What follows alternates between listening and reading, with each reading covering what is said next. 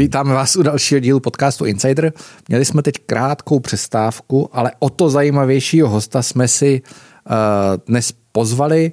Moderuji opět já, Michal Půr a můj kolega Tomáš Jirsa. Dobrý den. Uh, kdo je dnešním hostem? Tomáš. Dnešní pozvání do dnešního podcastu přijal generální ředitel Českého rozhlasu pan René Zavoral. Dobrý den. Dobrý den, hezký den.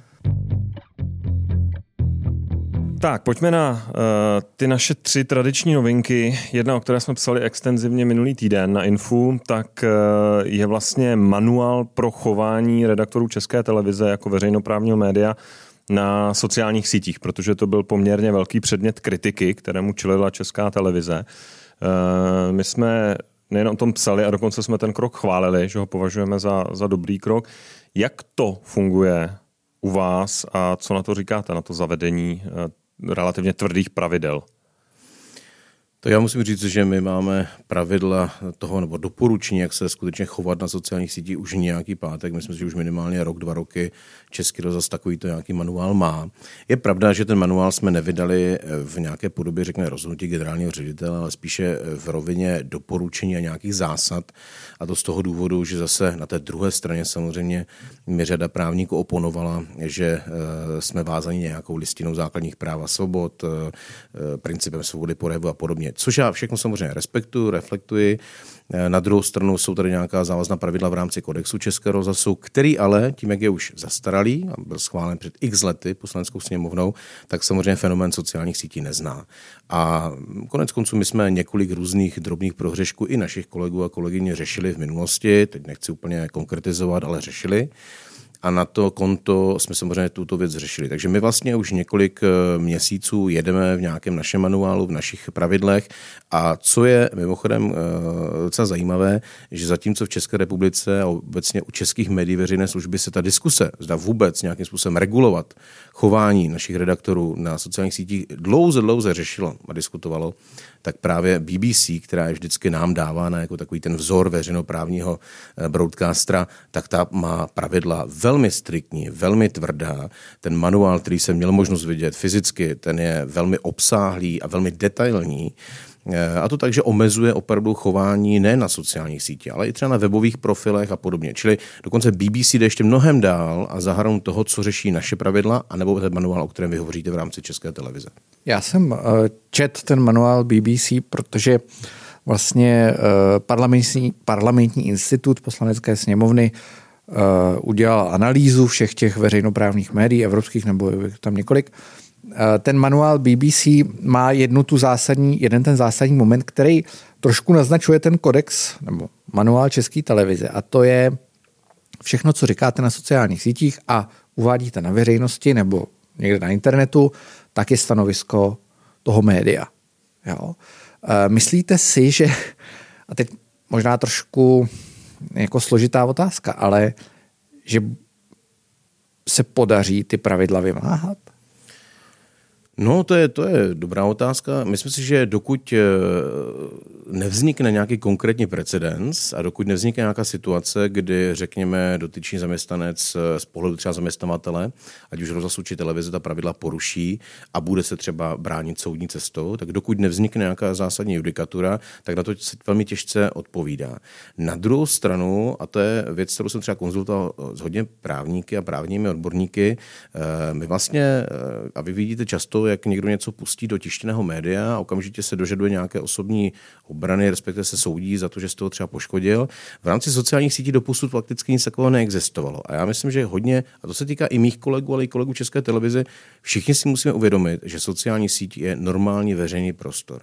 A že každá věta, kterou řekneme, tak ji říkáme s nějakým jako pocitem i kroku B, že to sebou nese nějaké konsekvence, nějaké důsledky. A vy sice máte právo a svobodu projevu, ale taky máte nějakou povinnost a odpovědnost za to, co jste řekli. A to si myslím, že dlouhou dobu tady lidé, kteří se velmi anonymně často vyjadřují na sociálních sítích, jakoby nevnímají. Ale není rozdíl mezi tím, když něco řeknete na sociálních sítích a něco, co napíšete v nějakém médiu. To je úplně stejný veřejný prostor. Jak se to bude dařit vymáhat, opravdu, myslím si, že teď v tuto chvíli těžko, těžko odhadneme, protože neumím říct, jaká je pozice vlastně, jaká bude pozice soudů a on dřív nebo později nějaký precedens eh, určitě, určitě vznikne. Ale jenom eh, myslím si, že je dobré, aby si i kolegové v Českém rozhlase, v České televizi uvědomovali, že cokoliv říkáte, vy vlastně říkáte a vy nesmažete ze sebe to, že jste zaměstnanec toho veřejnoprávního média. Já si velmi eh, zakládám na tom, abych na sociální síti rozlišoval mezi tím, co tam napíšu jako René Zaboral a co napíšu jako generální ředitel, ale vím, že ať se o to snažím, tak vždycky to bude vnímáno, že to píše generální ředitel Českého rozhlasu. A to se týká i našich redaktorů. Oni si často myslí a řeknou mi, že jsou to jakoby soukromé osoby, ale oni samozřejmě nejsou soukromé osoby. Každý, a to myslím, že neradí někteří kolegové slyší, v momentě, kdy vstoupíte na půdu veřejnoprávního média, ať televize či rozhlasu, tak vy se vlastně dobrovolně jistých svobod vzdáváte. Prostě vzdáváte, protože ty vaše věci a vaše práva jsou omezena v danou chvíli zákonem o rozhlasovém televizním vysílání, zákonem o Českém rozhlasu či kodexem Českého rozhlasu. A to si myslím, že si musí hodně kolegů uvědomit a dneska se to neúplně vždycky, vždycky děje.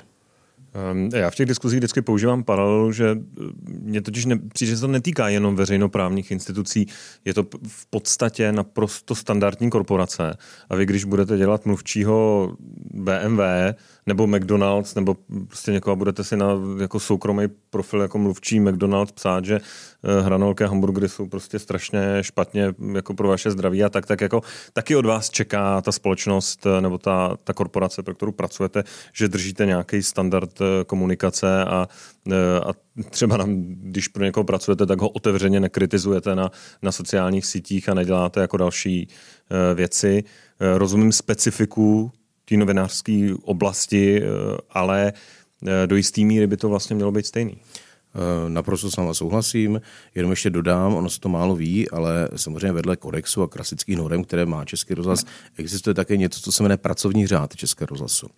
A ten podepisuje každý zaměstnanec, když k nám vstoupí a začne pro nás pracovat. A v tom pracovním řádu se jednoznačně v několika paragrafech hovoří o tom, že nemáte s tím vystupováním na veřejnosti poškozovat jednak nějaké zájmy eh, té instituce, která vás zaměstnává.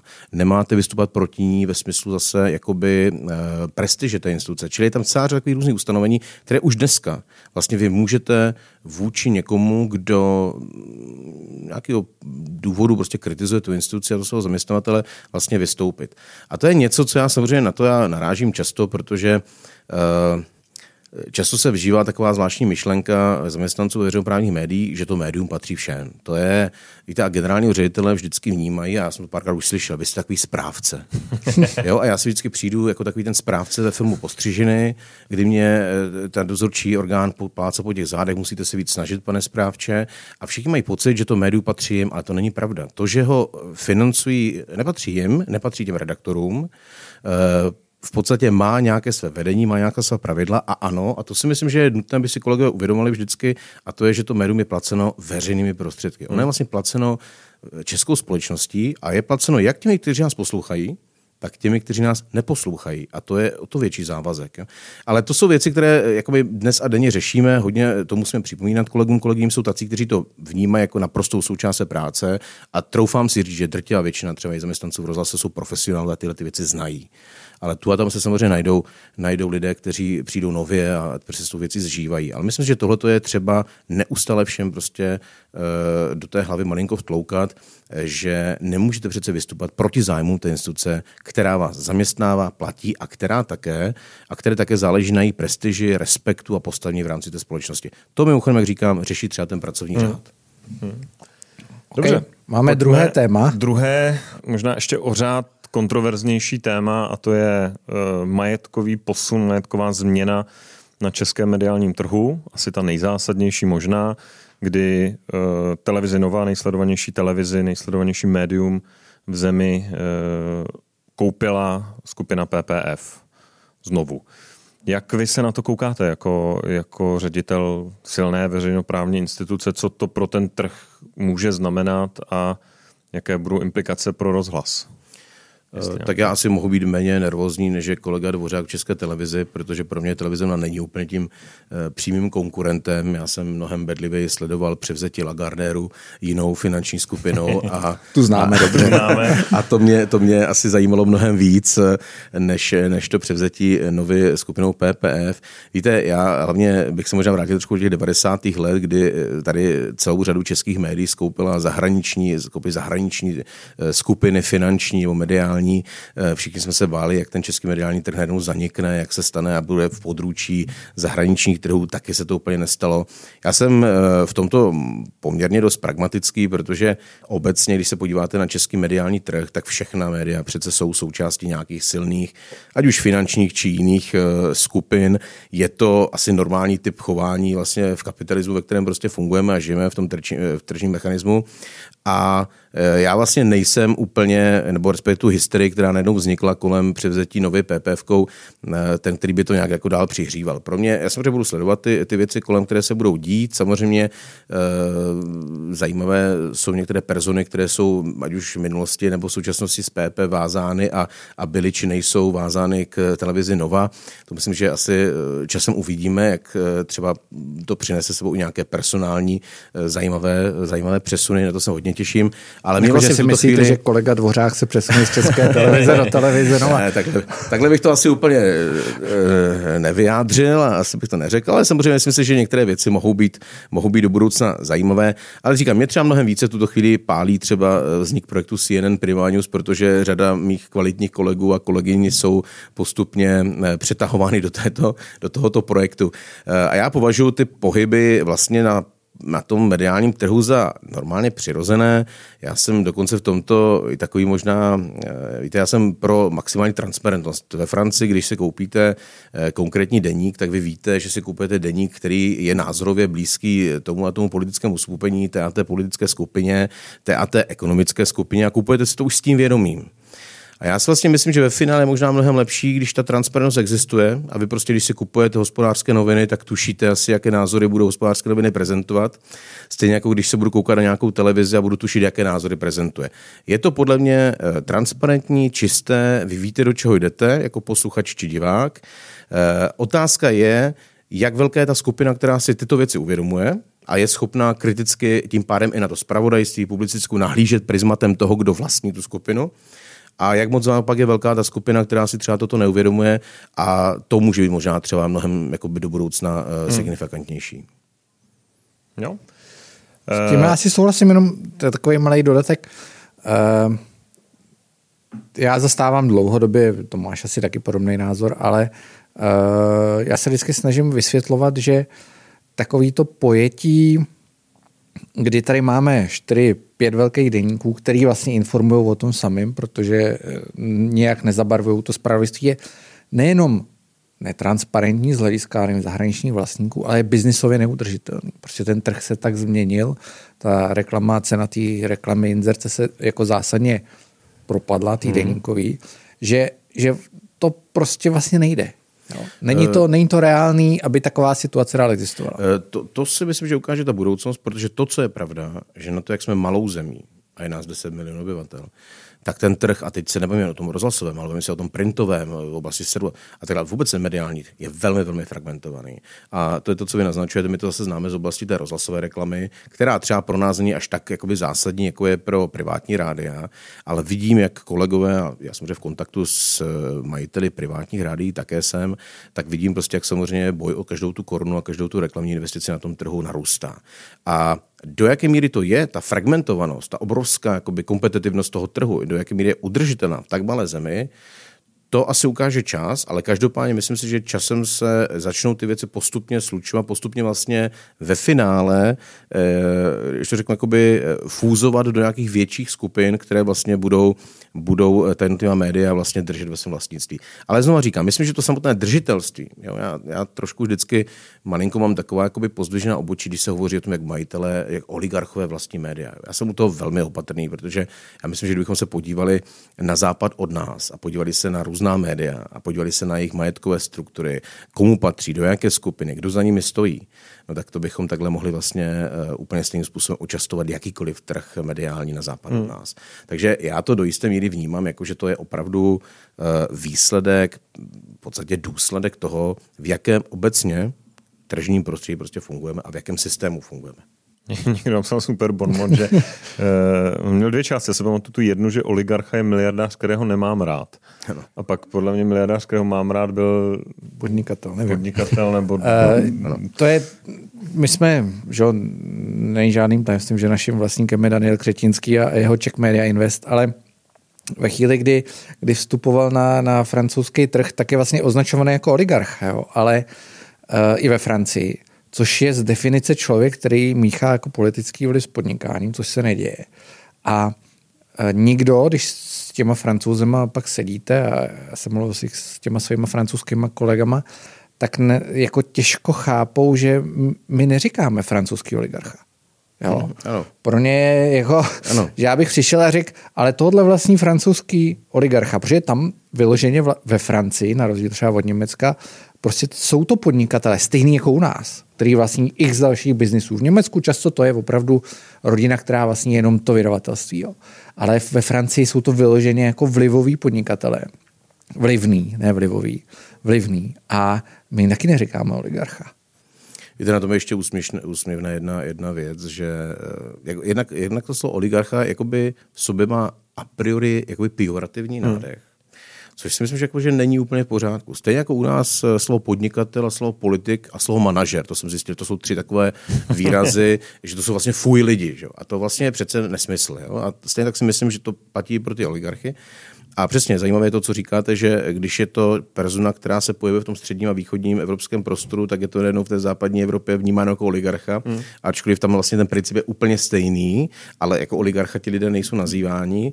Je to, je to takový zvláštní z mého pohledu jakoby nešvar a já, bych, já třeba tady to nálepkování obecně nemám, nemám prostě rád. Jo.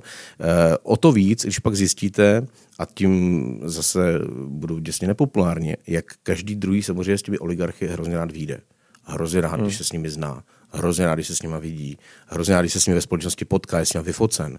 Takže ono je to z mého pohledu vždycky takové jakoby velmi, velmi jakoby paradoxní. A já bych byl opatrný právě na to nálepkování, jestli, eh, a znova říkám, oligarchové ovládají mediální trh, no tak já bych to vnímal, prostě podnikatelské subjekty, a podnikatelé skupují prostě média jako taková a je to normální biznis, jaký, jakýkoliv biznis. Hmm. V tomto duchu já samozřejmě můžu být šťastný v tom, že jsem šéfem veřejnoprávní instituce, která je dana eh, zákonem, je zřízena zákonem a nemusím naštěstí řešit, eh, řekněme, vlivy reklamy a další věci, které třeba musí řešit lidé z privátního sektora, z privátních médií. To je ta naše obrovská výhoda, ta, řekněme, svoboda a úplná nezávislost, kterou si můžeme dovolit. Já jsem teda, mám aktuální zážitek několik týdnů starý, kdy jsem seděl s eh, novinářem eh, deníku nebo týdeníku Liberacion. Mm-hmm. To znáš, Liberacion, Liberacion. Liberacion. Levicový deník. Uh, Levic, to, levicový ano. deník a ten sepisoval teďka dění na, na české mediální scéně a uh, já jsem se ho ptal, jako jak o tom referuje a přesně proč třeba používají ten termín oligarcha. On říkal, to je jednoduchý, jo. To, je, to je trošku, je v tom nacionalismus a trošku taková ta francouzská uh, ignorace, protože my, když k nám přijde agresivní uh, businessman ze západu, z Ameriky, tak my ho jako rádi nemáme, jo. ale je to prostě z toho Wall Streetu ze západu, tak my ho jako nemáme rádi, uh, ale je to tvrdý kapitalista. Pro nás cokoliv je na východ od Německa, tak je Putin. Tak je jako, jo, to je synonymum prostě, takže businessman z východu je oligarcha, protože prostě v Rusku jsou oligarchové a máme to takhle nastavené. V francouzštině je Putin Putin, což má takový ano, to má uh, ještě jiný, ještě jiný, ještě jiný nádech. Pro fra- frankofonní lidi, ano, ještě jiný nádech. Ale některý už si to trošku uvědomují, protože já jsem s chodou okolností asi týden před Tomášem seděl s redaktorem Le Monde, který prostě zjišťoval kde co, ale ten už přišel a jako omlouval se mi, kdy říká, ale my si nemyslíme, že ty Češi jsou jako rusáci. Jo? A já říkám, no ale já jsem o tom nemluvil. On říká, no ale oni všichni mi tady říkají, že si myslíme, že jste jako rusáci. A já říkám, no vy si to stejně myslíte, tady budete, můžete říkat, co chcete. Jo. Tak je to tak. No. Ještě, ještě možná udělat takovou malou zkratku. Bude to hodně zjednodušený model a zase ne všem se bude líbit. Ale co je vlastně americká demokracie? To přece je do jisté míry vláda oligarchů. V americké politice ty nejvyšší funkce, ať se kongresmen, senátor eh, nebo členem té eh, prezidentské administrativy, to nejsou eh, chudí lidé. To jsou lidé, vy víte, že oni se v té politice vydělají velmi málo peněz, tam, tam ta politika je placená úplně jiným způsobem, ale to znamená, že do té politiky se dostávají vyloženě bohatí lidé s obrovským ekonomickým, finančním, sponzorským zázemím. Americký prezident není žádný chuďas, byť si vydělává mnohem méně než jakýkoliv jiný advokát a podobně. A co to vlastně teda ve finále je? To jsou vlastně lidé, kteří jsou už vlastně skutečně jakoby movití, nemusí tím pádem řešit některé své, řekněme, čistě majetkové poměry, tím jsou také mnohem méně korumpovatelní, ovladatelní, protože v tu chvíli už je zajímá, řekněme, spíš ta mocenská stránka věci, než ta ekonomická. Pro mě je děsivým mementem, a já nebudu jmenovat toho senátora, on už dneska v Senátu nepracuje, ale když se stal senátorem, a mimochodem byl to jeden z těch studentských vůdců z roku 89, eh, tím se trochu napověděla, jmenovat ho dál nebudu, eh, který v momentě, kdy se stal senátorem, tak řekl, když se ho zeptali, co teď bude dělat vlastně, co to pro ně znamená. A jeho první věta, zcela vážně míněna, byla, já si konečně budu moct koupit jiné auto než Olcita. A tím se vysvětlilo jakoby mnohé, jo? kdo vlastně ve finále do té politiky, či co je lepší. Je lepší, aby nám do politiky vstupovali lidé nemovití, eh, kteří vlastně chtějí svého olcita nahradit nějakým lepším vozem a pak si říkáte, ale pomůže mu k tomu ten jeho mandát nebo mu k tomu pomůžou nějaké jiné kontakty. A nebo je lepší, aby do té politiky vstupovali lidé už movití s nějakým zázemím, kteří skutečně mají úplně jiné motivy a, inspi- a motivátory k tomu, aby tu politiku dělali. A pro mě je vlastně Amerika do jisté míry vláda oligarchů. Teď přece i tu americkou politiku řídí a to, to jsou obrovské eh, mocensko-ekonomické klany politické v dobrém slova smyslu, teď nemyslím ve zlém. Eh, tak v tu chvíli já vždycky nad oligarchie, která víc už znala starý, staré Řecko, že slovo oligarchie znalo, že? tak se nad tím prostě člověk vždycky musí zamyslet eh, vlastně v tom celém kontextu. A nejenom, aby to byla pejorativní nálepka, bohužel my jsme v době, kdy pejorativní nálepky děsně frčí, já jich taky pár mám. Že? to je pravda. A pojďme na třetí rychlovku, i když se u toho celkem zasekáváme. Eh, blíží se nám 17. listopad, 30 eh, let, vy jste teďka docela ovládli Eh, minimálně sociální sítě svým průzkumem eh, rozdělení svobodou, eh, který se snaží vlastně zmapovat, jak jednotlivé sociální skupiny vlastně se vyprofilovaly během těch 30 let a jaký řeší problémy. Včera, jak jsem pozoroval, jste měli nějakou větší debatu vlastně politických lídrů. Co z toho vlastně plyne pro vás, z toho průběhu té debaty, která byla hodně jako nesmířlivá, Eh, plyne. Je tady nějaký v té společnosti, vlastně jsme všichni jenom rozděleni, nebo jsou tady nějaký spojovací momenty a prvky, které nám třeba dávají trošku naději do budoucna? Ono, já ještě skočím, tam je paradox, že průzkum vyšel, že nejsme rozděleni, ale v debatě politici tak úplně jako nevypadají. On ten průzkum vlastně vyšel jako, že nejsme rozděleni, řekněme, na té jedné štěpící linii. Jo. Tady pořád existuje taková ta od, od poslední prezidentské volby, tady existuje takové to paradigma, že jsme rozděleni na ty, teď to řeknu, Drahošovce a Zemanovce. A to se ukázalo v tom výzkumu, že tak vlastně úplně není. Jo. Že těch eh, štěpící linie není tato a že když tak, tak jsou to samozřejmě linie jiné. Na základě toho výzkumu jsme, řekněme, vydefinovali šest takových základních skupin a je teďka nebudu jmenovat, kdo bude mít zájem, tak se samozřejmě o to může na našich stránkách seznámit. Ale co bylo zajímavé, a my jsme celou tu debatu těch devíti lídrů včera eh, v rozhlase udělali s cílem, abychom je donutili eh, se zamyslet nad těmi nejtíživějšími, nejpalčivějšími tématy, což bylo bydlení, vzdělávání a podobně. Je zda jsou schopni oni všichni, řekněme tak trošku jakoby nadhlédnout nad tím stávajícím běžným provozem a, a řekněme společně, misionářsky nebo respektive vizionářsky vymyslet něco, co opravdu ta společnosti může do budoucna pomoct. A musím říct, že se nám to nepodařilo. My jsme zjistili, že to asi možné vůbec není. Ta debata sklouzla eh, ve finále k takovému zájmu okřikování a nálepkování, kdo lže, kdo nelže, kdo říká pravdu, neříká pravdu. A vlastně jsme se nedostali k tomu, co se, o co nám šlo, a to je donutit je říci si, uděláme proto jako legislativci a ti, kteří mohou ovlivnit konkrétní život té společnosti, uděláme toto a toto, abychom je třeba s tím mohli za dva, za tři roky skonfrontovat před, volebním, před volbami do sněmovny, zase tak stalo nebo ne, to se nám vlastně nepodařilo. A tím si myslím, že eh, se jenom ukázalo, že ta společnost ve finále rozdělená je na takových těch drobných, jakoby různých věcech. Mimochodem, úsměvná situace byla, když mi pan premiér včera říkal, proč děláte takový výzkum, že? vy nám zase sugerováte, že jsme rozděleni. A říkal, pane premiér, ale tak každá společnost je rozdělená. Jako nemůžete čekat, že jsou všichni jako jedna entita, protože všichni se nějakým způsobem dělíme. Akorát těch štěpících liní je více a není to rozhodně jenom linie, že jste Drahošovec nebo Babišovec nebo Zemanovec, prostě tyhle ty nálepky, které se dneska běžně, běžně ty společnosti dělají. Pro mě trošku smutnou, smutným závěrem bylo skutečně to, že ve finále celá ta debata stejně sklouzne k takovou tu předvolební kampaň, a že evidentně všichni lídři jsou v zajetí takového toho denodenního eh, provozu a nejsou schopni odhlédnout od toho dneška, k nějaké budoucí vizi, kterou by třeba sdíleli, což bych si představil, že by tak mělo být. A pokud chcete dělat věci, jako je změna školského systému, zdravotního systému, důchodového systému, tak tyhle věci se přece nedají dělat, pokud neexistuje nějaký minimální konsenzus napříč tím spektrem. Jinak to pak sklouzává k tomu, že jedna vláda vymyslí třetí pilíř a druhá vláda to za čtyři roky, potom, co se řada lidí do toho přihlásí, vlastně zruší. Eh, to byl takový vlastně asi nejsmutnější, nejsmutnější výstup toho té včerejší debaty. Co vám, mimochodem tak čistě ze zvědavosti, co vám vyšlo v tom průzkumu, že jste za třídu? Já jsem nastupující kosmopolitní skupina. Já taky. Já taky, no. což, asi, což asi řadě z nás vyjde a víte, tam je ještě hrozně hezká věta. To je totiž skupina, která má že už vybudované ty sociální vazby, kulturní vazby, ale je tam hezká věta, doposud nenahromadila majetek. A to jsem si vlastně říkal, že v případě generálních ředitel Českého je jenom dobře. Jo? Přesně. To... to je jenom dobře. Já jsem rád, že mám svůj obecní byt a, a Volkswagen na 10 let starého před barákem. Takže v tomto duchu jsem nastupující kosmopolitní skupina. Uh, nebyla to možná trochu naivní představa, že z toho vzejde nějaká míra koncenzu a uh, mě vždycky se to ukazuje na takových trošku zklamáních z věcí, u kterých bych čekal, že tam ten koncenzus bude apoliticky. Jo? Pro mě to třeba byla oslava 100 let státnosti.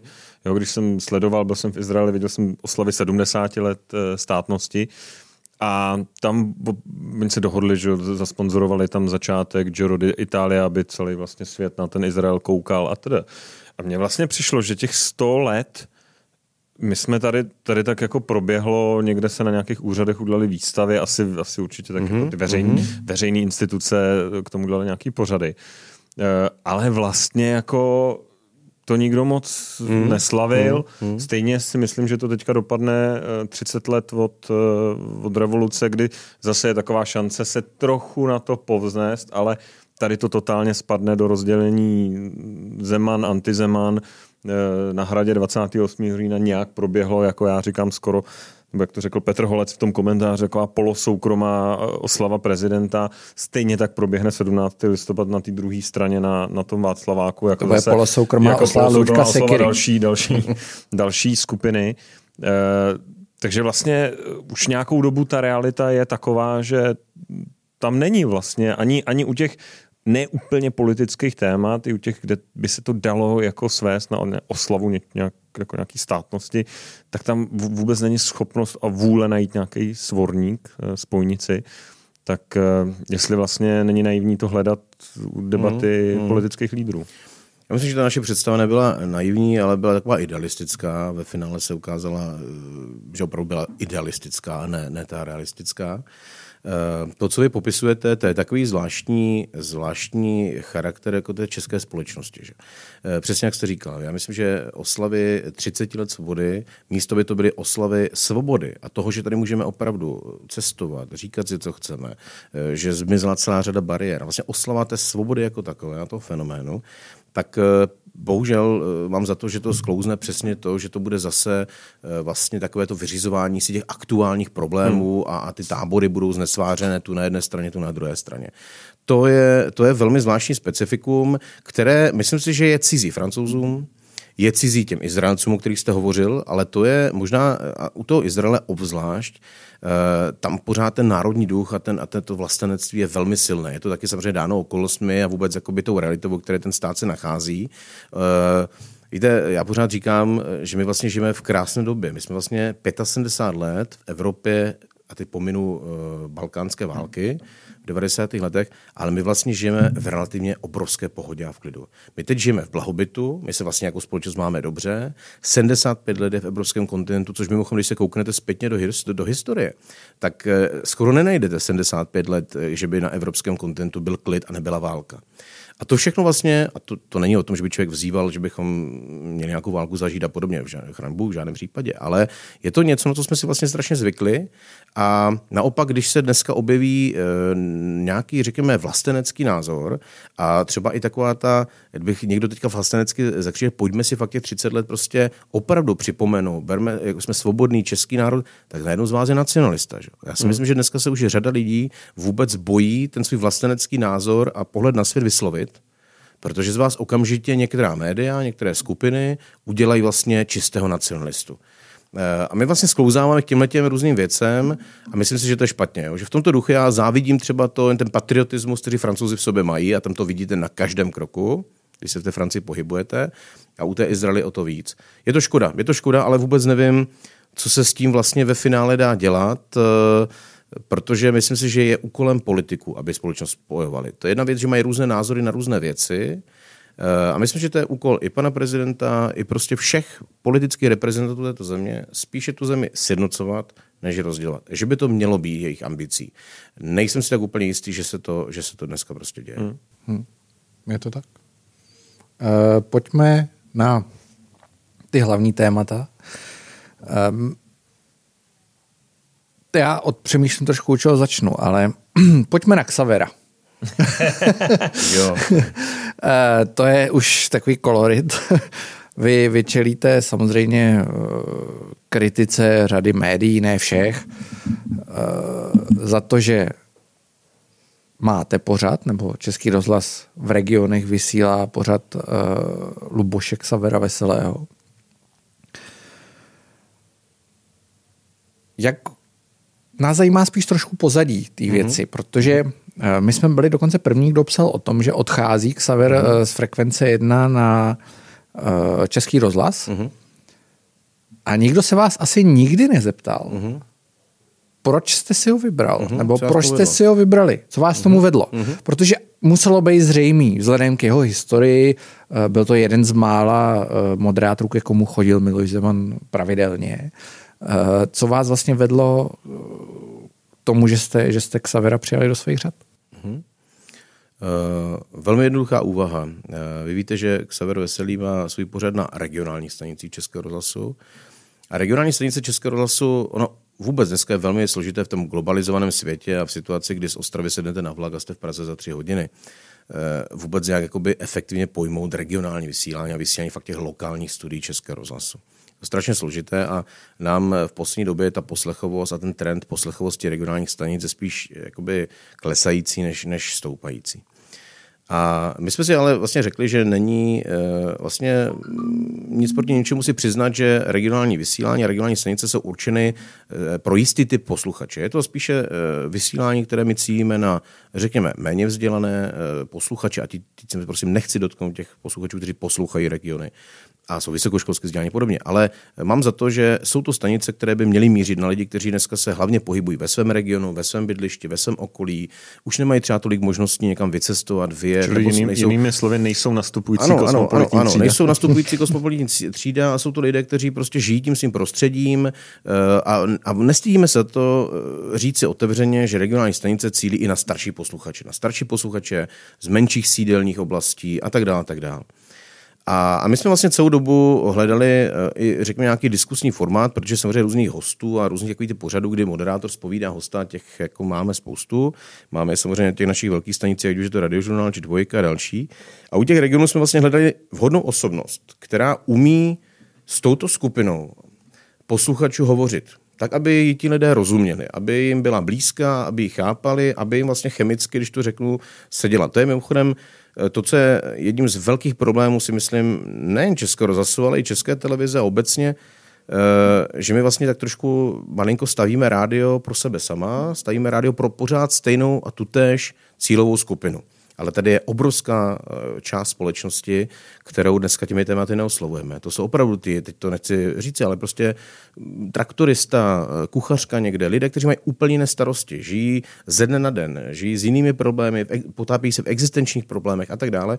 A já mám za to, že ty lidi vlastně úplně ne, eh, jakoby neoslovujeme, ale přitom chceme, aby ze zákona platili rozhlasový poplatek. A my jsme si řekli, pojďme těm regionální sítí těch našich regionálních stanic na tyto lidi zacít. Pojďme je oslovit. No a v tu chvíli začnete diskutovat tím, kdo takovým moderátorem, kdo takovou osobností, která je schopna s těmi lidmi mluvit, tak by rozuměli, kdo to může být. A nás tu chvíli logicky napadl eh, pan Xaver Veselý, protože ho sledujeme, sledovali jsme jeho práci už předtím. Ano, on je samozřejmě persona, která A já mám takové, takovou životní zkušenost, že každá skutečná osobnost ve finále eh, budí vášně obojího typu.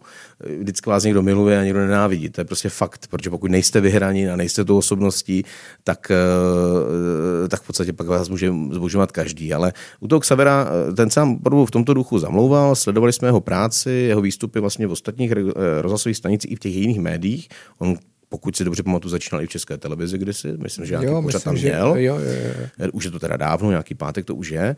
A, a napadl nás, že by to byl ten správný, správný typ člověka moderátora. A pak jsme si říkali, pojďme ale vedle zase jakoby těch diskuzních pořadů, kdy spovídáte ty osobnosti takým tím klasickým spravodajsko-publicistickým způsobem, pojďme jakoby postavit právě pro tu cílovou skupinu, kterou regiony míří, udělat pořád opravdu zábavný. Jo je řada lidí, které, kteří vnímají politiku, vnímají politické názory, ale zajímají je také ty osobnosti z hlediska eh, jakoby jejich vlastního charakteru, jako člověk. Když vás ten člověk zajímá opravdu jako člověk. Ten pořad je zábavný. Od počátku jsme si řekli, že tam budeme hlavně, jak Saver Veselý tu dramaturgii postavil, takže zve osobnosti z showbiznesu, ze společnosti, z různých sfér, lékaře, vědátory a podobně. Ale pak jsme si tak jednou dne říkali, jako je politik jakoby součástí společnosti, prostě je. To není žádná jakoby eh, vyčleněná entita. Ano, když s ním vedete rozhovor, tak přeci jen trošku ta pravidla malinko musíte být obezřetnější, ale i politik je součástí společnosti, jako je vědec, jako je herec, jako je sportovec. Tak pojďme jednou za týden představit našim posluchačům regionálních stanic i nějaké konkrétně politiky. Když se podíváte na to plejádu, která tam za poslední dobu byla, tak je to velmi vyvážené. My tam opravdu zveme politiky napříč politickým spektrem. Vím, že se domluvají další kolegové eh, a další tedy politici z dalších politických stran.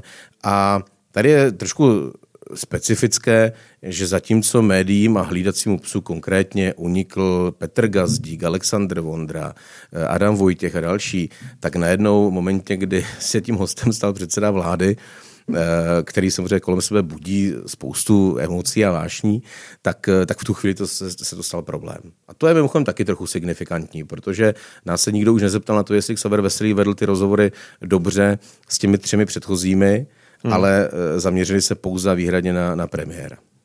Hmm. Tam uh,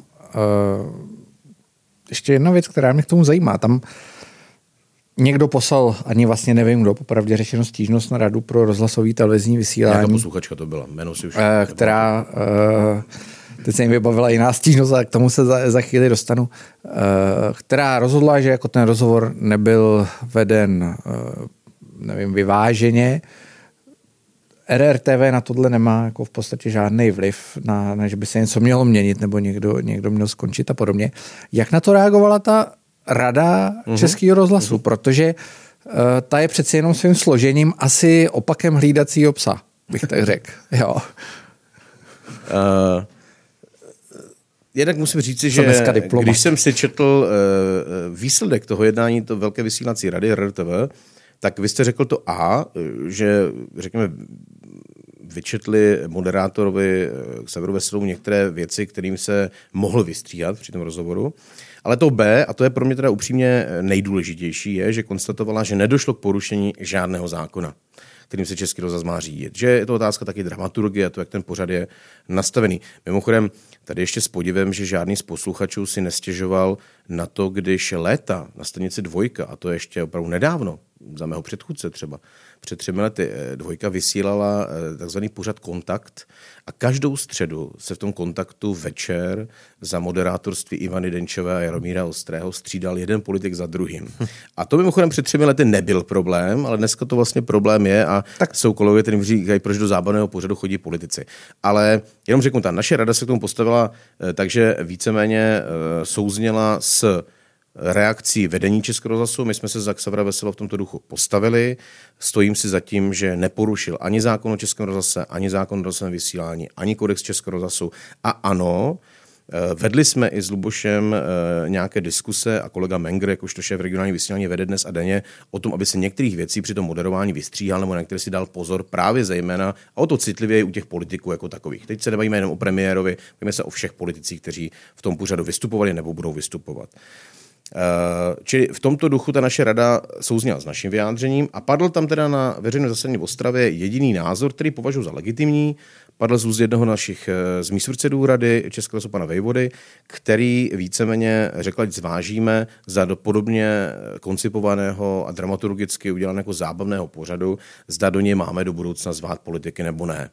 Eh, on má za to, že jemu vlastně chtě nechtě eh, za rozhlasový poplatek děláte nějaké PR eh, v rámci toho pořadu. Já jsem označil ten názor za legitimní a je legitimní a je, určitě je k diskusi, ale v tuto chvíli zatím u nás vítězí to přesvědčení, že i politik je člověk, že i politik je představitel té společnosti a že jsou posluchači, a u regionální stanice jsem o tom bytostně přesvědčen, které zajímá ten politik i jako člověk. Že je nezajímají jenom jeho politické názory, které oni dnes a denně, denně slyší a vidí, ale že zajímá jeho třeba zázemí, jeho nějaký, řekněme, vědomostní převis a podobně, a že ho taky chtějí znát a rekognoskovat jako člověka.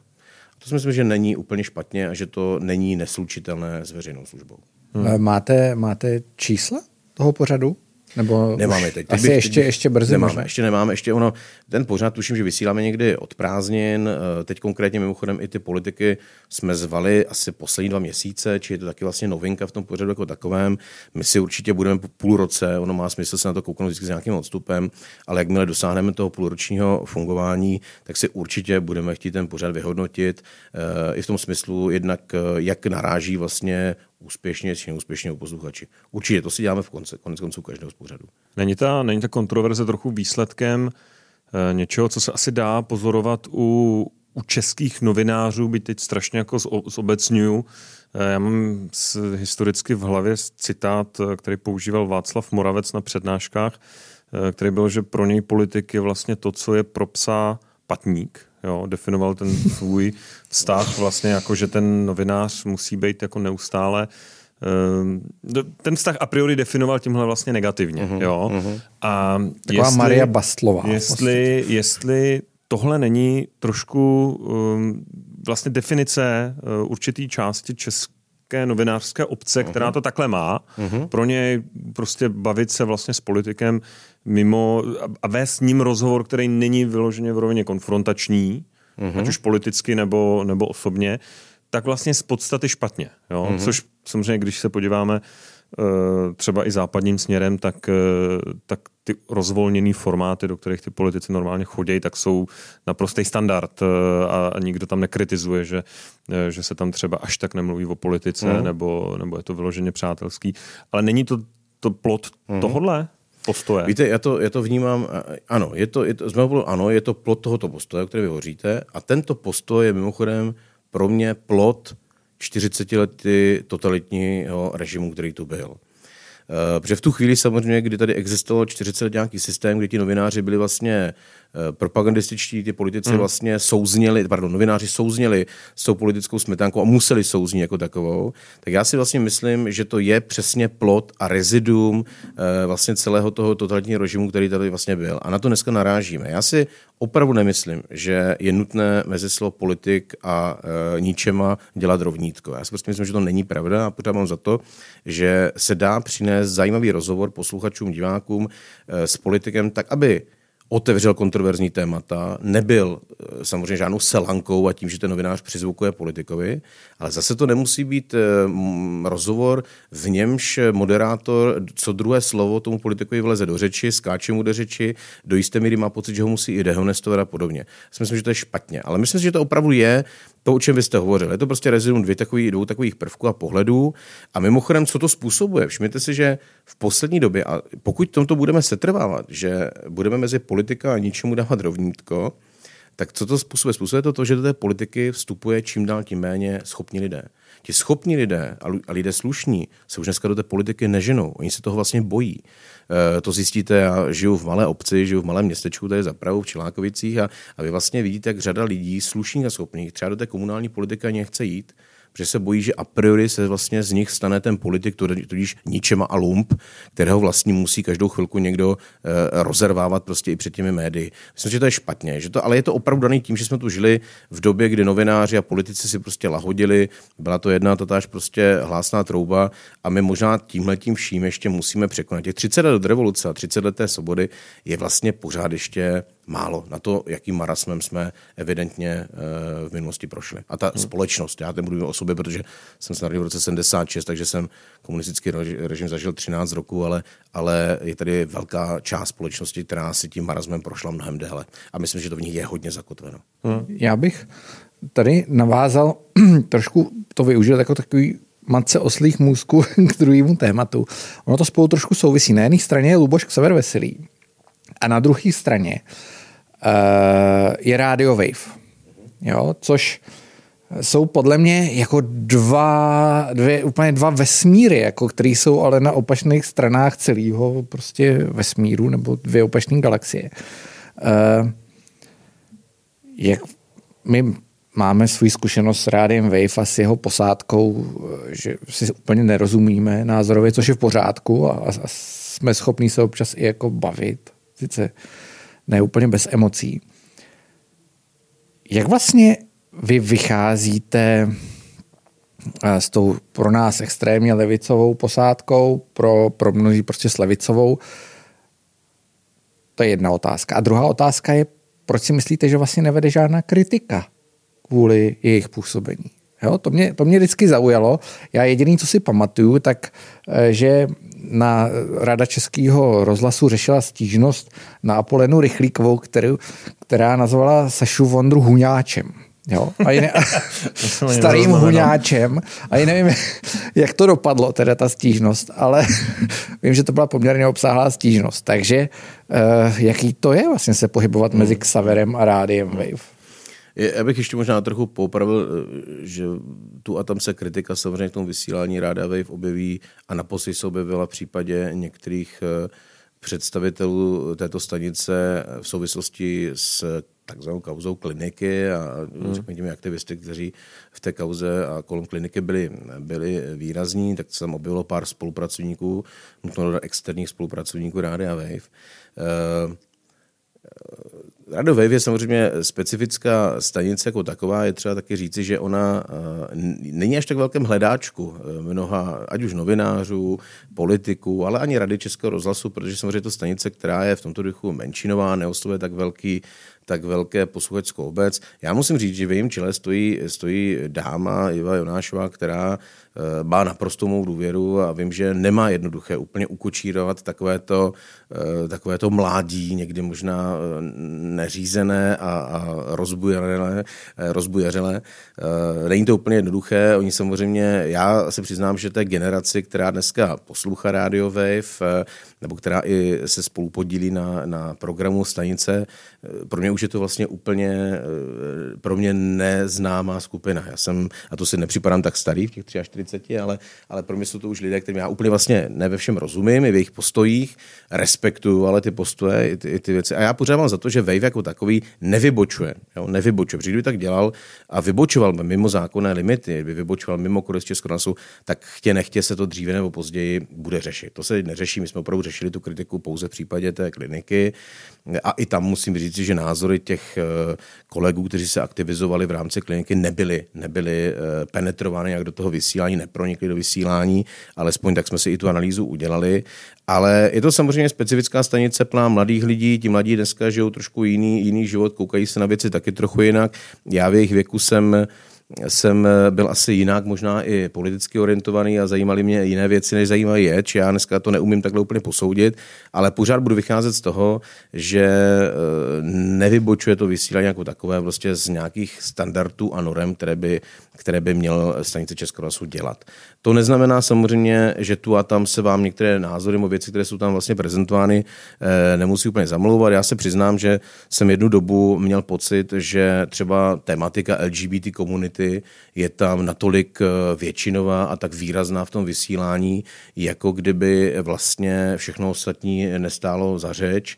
A mluvil jsem o tom s paní Švětorkovou a říkal jsem, hele, ale přece tady v té společnosti jsou další témata a možná upřímně mnohem závažnější, která mladé lidi pálí pálí, ať je to bydlení, vzdělávání, nějaký systém, eh, jak se sáhnout na, nebo vůbec jak rozvíjet sebe samo v rámci, v rámci společnosti, než je třeba jenom LGBT tématika.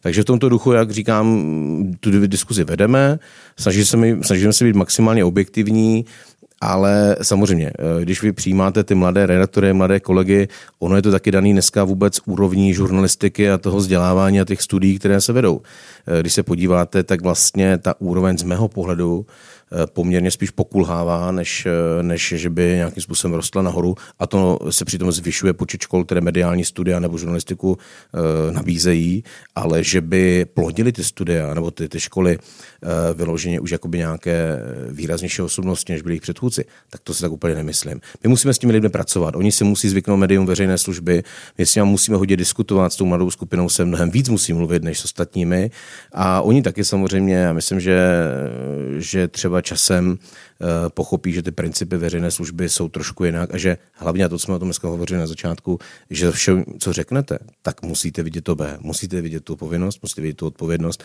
a to platí vlastně pro tu mladou skupinu a mladý redaktory o to víc.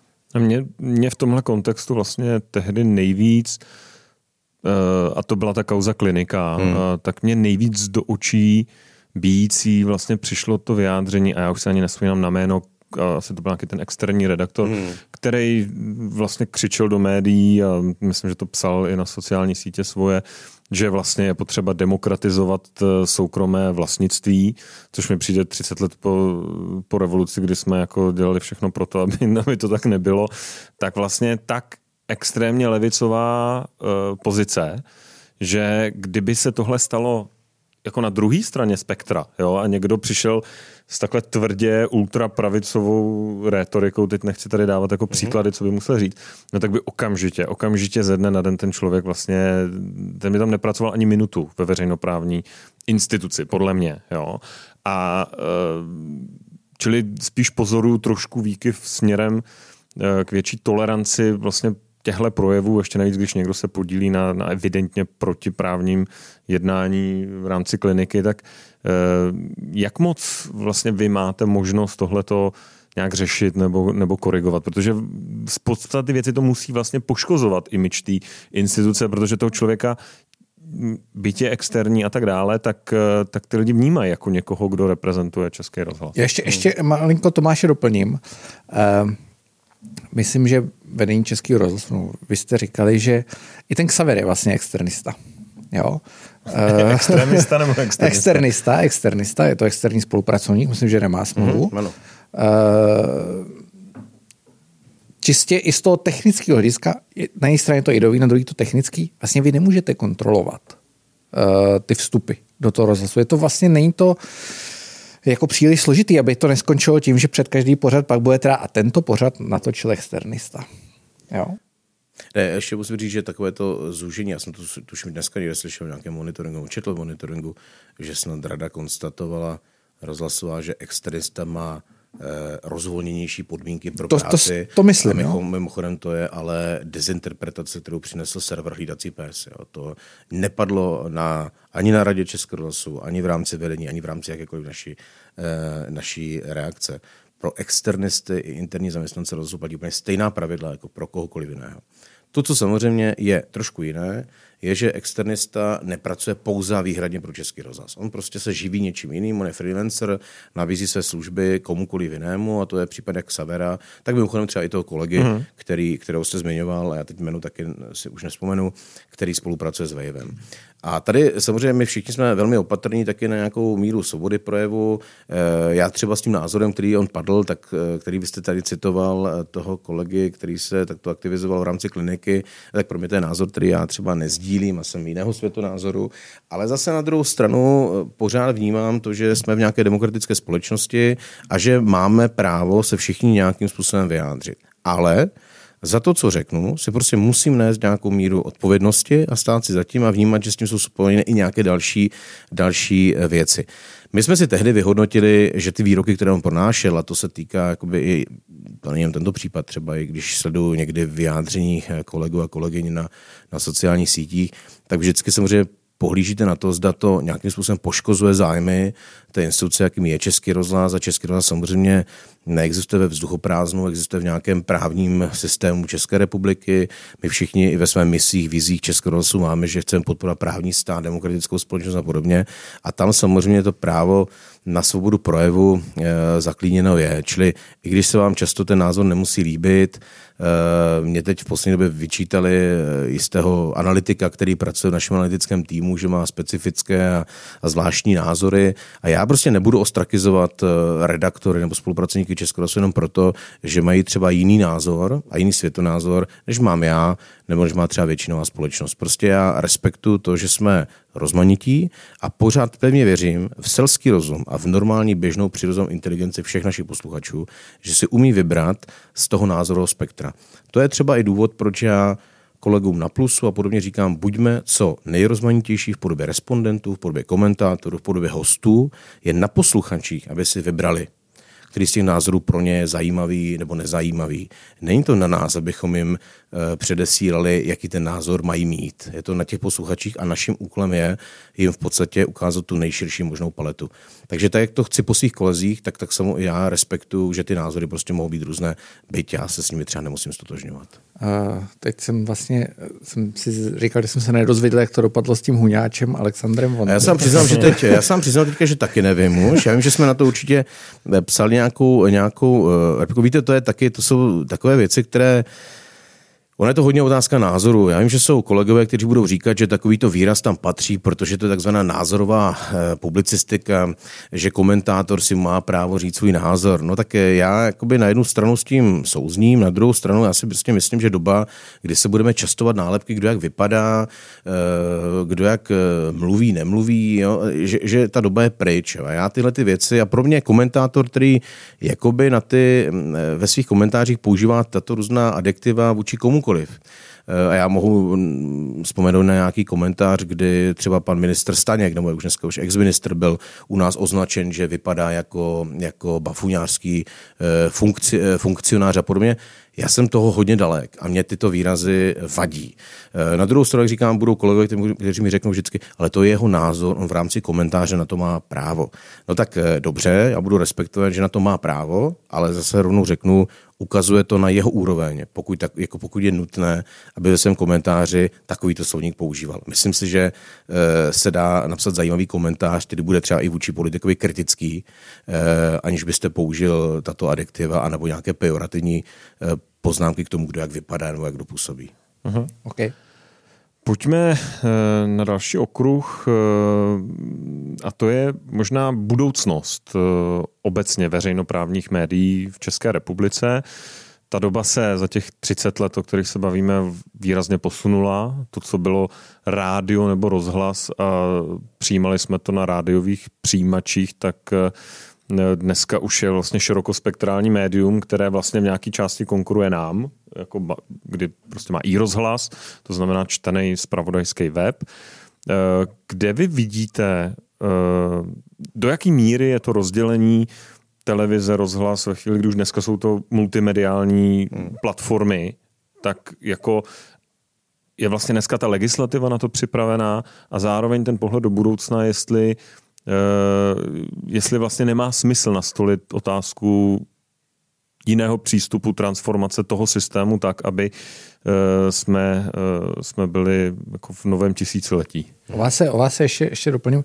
O vás se říká, že a já jsem to nikde moc jako nenašel, ale říká se to, uh, tak se sám jestli to je pravda, že vy jste zastáncem toho slovenského modelu, kde, kde vlastně televize a rádio veřejnoprávní byly, no, tam není veřejnoprávní, tam je státní, myslím, pokud se nepletu. Tam veřejnoprávní vlastně, ale trošku, jsme trošku modifikovaný. Uh, se spojili v jedno. Uh-huh, uh-huh. Jo? Víte, a to je, to, je, to je zajímavé, že jste říkal, že se to mě říká. Já jsem, přesně, já jsem přesně opak toho, co se říká. Já jsem zásadně proti sloučení České televize a Českého rozhlasu právě na pozadí toho slovenského modelu.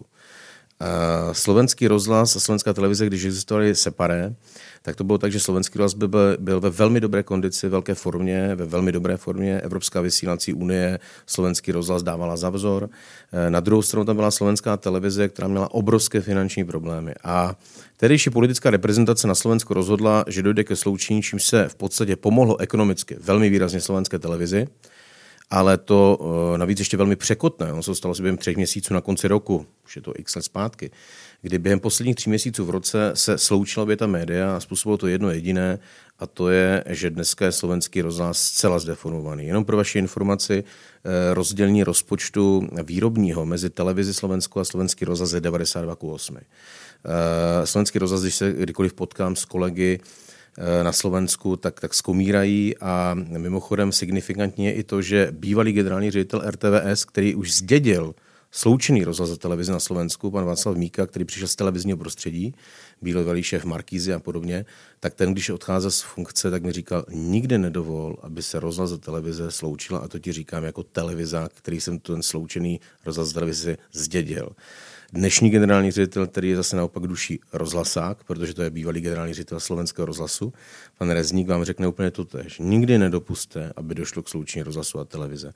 Ono totiž eh, tam, kde se opravdu ty uh, historicky ty ta média nerozvázala od sebe, je to BBC a řada, vlastně na to většina těch médií v Evropě, kde jsou společně, tak tam nikdy nedošlo k té rozluce. U nás k té rozluce v 50. letech došlo. Víte, že Československá televize vznikla v rámci Československého rozhlasu a vlastně se oddělila v tom 53. roce. A to tež se stalo u některých zemí. Dneska mimochodem těch jenom rádiů, rádií samostatných asi 10 v Evropě nás není. My jsme ve velké menšině.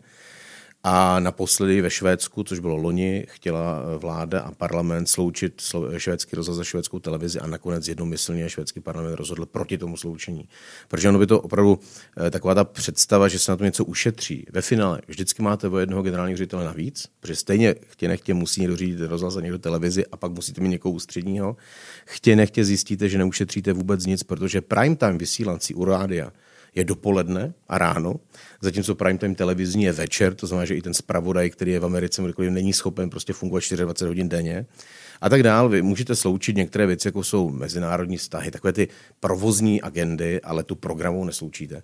A já jsem velkým odpůrcem eh, sloučování televize a rozhlasu eh, z těchto důvodů, ale zároveň taky proto, že mám za to, že pořád dobře, když jsou tady dvě nezávislá média a dvě média veřejné služby, protože co kdyby jedno z nich nějakým způsobem úplně neplnilo tu službu a selhávalo, tak pořád tady může být to druhé, které naopak tu veřejnou službu bude, bude naplňovat. Takže já v tomto spíše jsem odpůrcem, byť jak říkáte.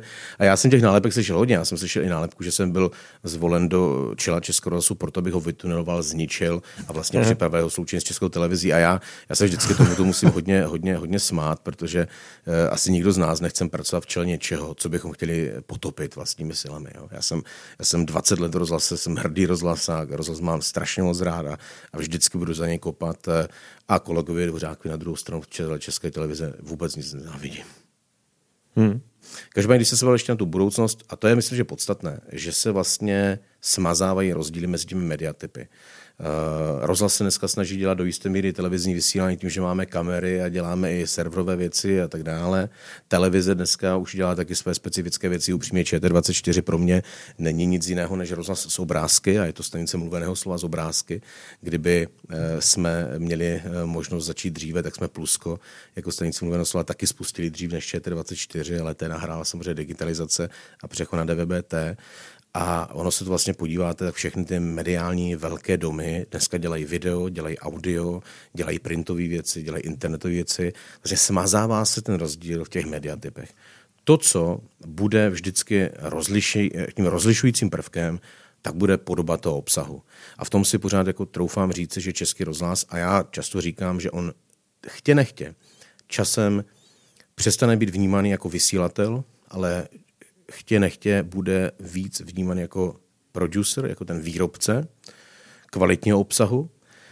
A ten obsah, jestli se bude šířit audiostopou, videostopou nebo různými jinými distribuční kanály v podobě podcastu, sociální sítě a tak dále, tak vlastně bude na těch posluchačích nebo na těch, kteří budou chtít ten obsah konzumovat. Takže ve finále tady bude podle mě několik různých výrobců obsahu mm-hmm. a vlastně sjedno, stejné distribuční cesty, všichni budeme chtít ty distribuční cesty opanovat a bude na posluchačích, na divácích, na, teď to řeknu slovo konzument, spotřebitel, jakou, jaký ten obsah si skrze tu danou distribuční cestu vybere. Myslím si, že to bude, to bude ta budoucnost, ve které vlastně ve finále ten mediální trh uh, bude tendovat. Ještě se vrátím trošku k tomu, co jste říkal. Zase maličko přeskočím téma, ale uh, vy jste říkal, že kolegovi Dvořákovi nic nezávidíte v televizi. To mě vlastně vždycky trošku zráží ten rozdíl ve vnímání mm-hmm. obou těch institucí mm-hmm. a uh, česká televize je politiky, novináři, veřejností, části veřejnosti vnímána jako kontroverzně, řekněme. Jo, někdo je velký zastánce, někdo je velký odpůrce. U toho českého rozhlasu, eh, kromě Xavera, nevidím, že by tam došlo, docházelo k nějakým velkým emocím. Čím to je? Jako vy, když se potkáte s, s generálním ředitelem České televize, tak se taky vnímáte tak jako odlišně, nebo, nebo si ne, to, rozumíte? Ne, to, to si nemyslím. Myslím, že se odlišně se nevnímáme. Samozřejmě máme třeba některé věci, jakoby rozdílné názory, to je asi přirozené. Na druhou stranu nás spojí korektní, korektní pracovní vazby a nejen tady v rámci České republiky, ale, ale tím, že jsme oba dva, i řekněme, funkcionáři v rámci Evropské vysílací unie, tak řada i těch společných témat evropských. Víte, já, když jsem říkal, že mu nic nezávidím, tak je to dáno i tím, že já si samozřejmě uvědomuji velký rozdíl mezi, řekněme, i vlivem a mírou eh, možnosti ovlivňovat věci, jakou má česká televize, český rozhlas. Marná sláva, žijeme v době, kdy obrázek vládne, vládne světem a samozřejmě česká televize je eh, silnější, je to mocnější médium než je český rozhlas. O to více samozřejmě na ně také je upřen eh, výrazně tedy ten zrak a ten eh, ostříží pohled, ať už ze strany posluchačů, diváků, společnosti či politiků. Takže v tomto duchu já si umím představit, že on je pod řadou tlaků, které dnes a denně na něj přichází. A teď se nebavíme jenom o politických tlacích, bavíme se o tlacích ekonomických, bavíme se o uměleckých tlacích. Ono upřímně, upřímně ta umělecká společnost taky není úplně jednoduchá jednoduchá, je velmi senzitivní, velmi, eh, velmi eh, někdy často i, eh, řekněme, vlivná v tom, co si prosadí či neprosadí. Takže v tomto duchu já mu nevy, nemám co závidět a, a myslím, že v tom je ten hlavní rozdíl. Ten druhý rozdíl, nebo ani nechci říct druhý rozdíl, ale to, co si myslím, že je typické pro český rozhlas a já jsem za to velmi rád a za to si kolegu vážím, já prostě cítím z té práce, z těch výstupů, že rozhlasáci a kolegové tu práci dělají s velkou mírou pokory. S velkou mírou pokory a opravdu respektu k objektivitě, k rozmanitosti, k nezávislosti a s velkou mírou obezřetnosti vůči jakémukoliv aktivismu. A teď nechci říci, že je tomu jinak v české televizi, ale řeknu, že toto já vnímám, že u českého rozhlasu je velmi silnou vlastností a silnou charakteristikou. V podstatě jste řekl, že jinak je to v české televizi. ne, řekl jste, že to je vlastně vyvinutější, ten, ten instinkt v českém rozhlase. Ano, já jsem řekl, že, že kolegové k těm věcem přistupují eh, z mého pohledu s větší mírou pokory a respektu. Tak ono to je asi logický, protože eh, spousta lidí jde do televize s tím, že, že prostě bude na obrazovce, což, což vám dává větší sílu teoreticky. Já jsem dělal v Čece a tam jdete s tím, že budete navždy zapomenut. Takže to je vlastně každý to médium je trošku jiný. Uh, určitě, určitě, je to tak. Dobře, tak já myslím, že děkujeme, krá- děkujeme. krásný závěr, abychom zase neskončili na dvou hodinách. uh, nicméně díky moc za návštěvu. A já děkuji za pozvání. Někdy příště. Hodně štěstí. Děkuji moc. Díky.